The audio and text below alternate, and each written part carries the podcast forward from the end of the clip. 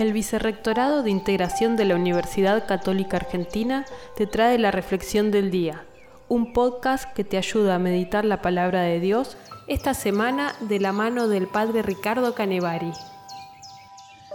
Hoy, martes 8 de septiembre, proclamamos el Evangelio de Mateo, capítulo primero, versículos 18 al 23.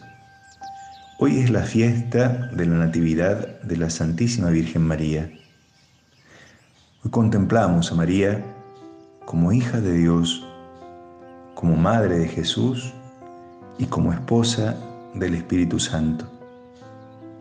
Gracias María por tu sí, porque nos devolviste la esperanza, por estar siempre de pie cuando nos cuesta la cruz personal. Gracias por tu ternura.